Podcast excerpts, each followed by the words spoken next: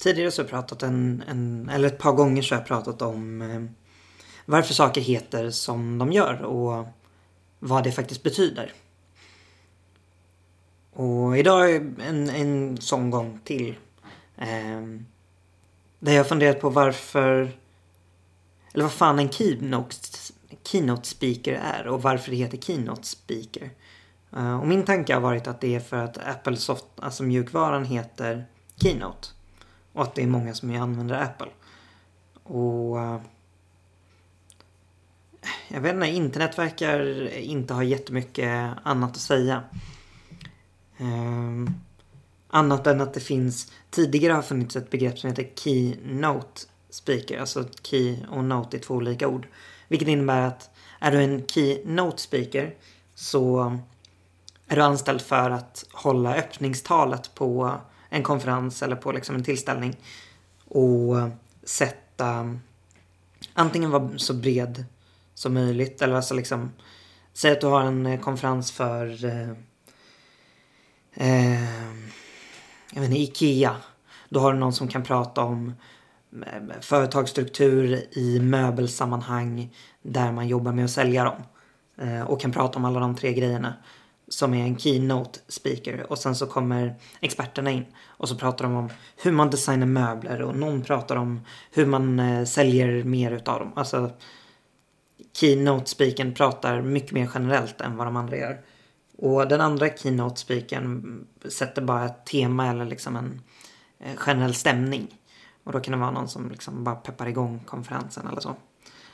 Och det verkar vara så att begreppet Keynote Speaker um, har liksom förstärkts efter att Apple släppte sin mjukvara. Men det, det finns ingenting som varken dementerar eller bekräftar det. Hur som helst, idag så kan en Keynote Speaker vara nästan vilken sorts talare som helst som har en... De behöver inte ens ha en presentation liksom, utan det kan vara någon som, som jag sa, inleder en konferens. Det kan vara någon som avslutar en konferens. Du kan vara, liksom, vara en eh, closing keynote speaker. Eh, det kan vara någon som eh, är jättekänd och har kostat företaget jättemycket pengar. Alltså det kan vara um, nästan vilken talare som helst som pratar för folk. Och det, det, det kan verka liksom så här, jag tycker själv det låter ganska nördigt när jag hör mig själv och går man inte omkring och tänker på att prata inför folk då förstår jag att man kanske inte har tänkt på just den här grejen heller. Ehm,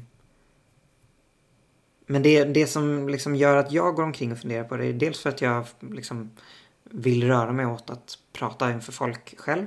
Men också för att jag har liksom varit i den bubblan i, där jag har jobbat. Men också det här att vi på något sätt byter, byter meningar med ord. Och liksom begrepp. Och skriver till det väldigt mycket mer eller väldigt mycket mindre än vad det var innan. Alltså som idag så kan du vara inspirationstalare. Men läser du retorik och läser du liksom om utvecklingen av tal så ska de vara inspirerande. Alltså en föreläsning, det tror jag har pratat om här innan också, att en föreläsning ges eh, innan du går hem och läser om det. Föreläsning. Eh, vilket innebär att en, professor eller någon som jobbar inom akademin måste vara inspirerande för att hens elever ska vilja gå hem och läsa om det. Så det liksom ingår i, i den i det begreppet men ändå kunna vara inspirationsföreläsare eller inspirationstalare. Um, samma med keynote speaker att du behöver inte längre sätta ett generellt tema för en konferens för att vara en keynote speaker. Du kan bara vara väldigt duktig på att prata. Och så här, jag har ingenting mer att säga om det annat än att det kanske är bra att vara uppmärksam på att ibland så vet vi själva vad vi menar när vi säger någonting och ibland kanske vi inte gör det. Och ibland kanske andra inte förstår vad vi menar när, när vi säger någonting. Så hade jag sagt eh, keynote speaker till dig, då hade du förmodligen haft en uppfattning, jag en annan, en tredje, en tredje uppfattning. Vilket kan liksom vara problematiskt när vi kommunicerar med varandra.